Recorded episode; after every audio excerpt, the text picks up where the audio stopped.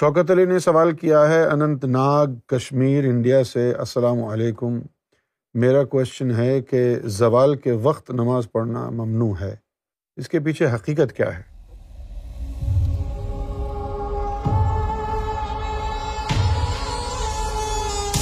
اس کے پیچھے حقیقت یہ ہے میرے بھائی کہ جو وقت زوال ہوتا ہے نا، اس دنیا میں اللہ تعالیٰ موکلات اور فرشتوں کو تعین کرتا ہے،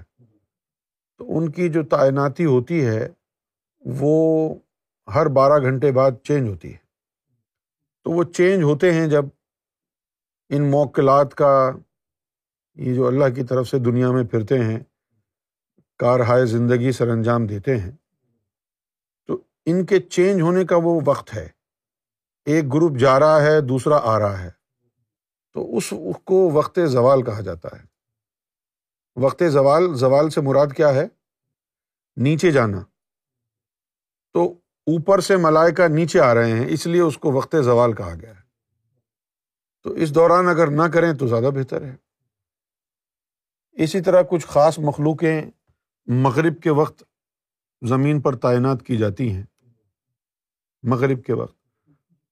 تو جب وہ کی جاتی ہیں تو خاص فرشتے آتے ہیں،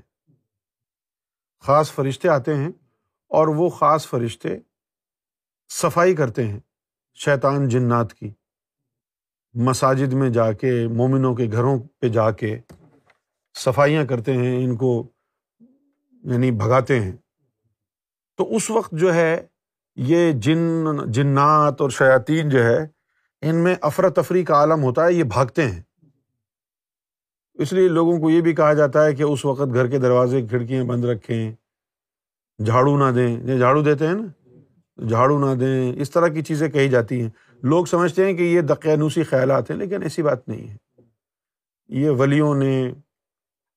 بتائی ہوئی راز کی باتیں ہیں۔ بہت سے لوگ ہیں جو مغرب کی نماز ہو رہی ہے اور وہ پڑے ہوئے سو رہے ہیں، بڑی نحوست پھیلتی ہے اس وقت بھی، مغرب کا وقت ہو رہا ہے اور آپ نماز نہ پڑھیں، سوتے رہیں۔ ALRA TV, bringing light, love and peace in your life.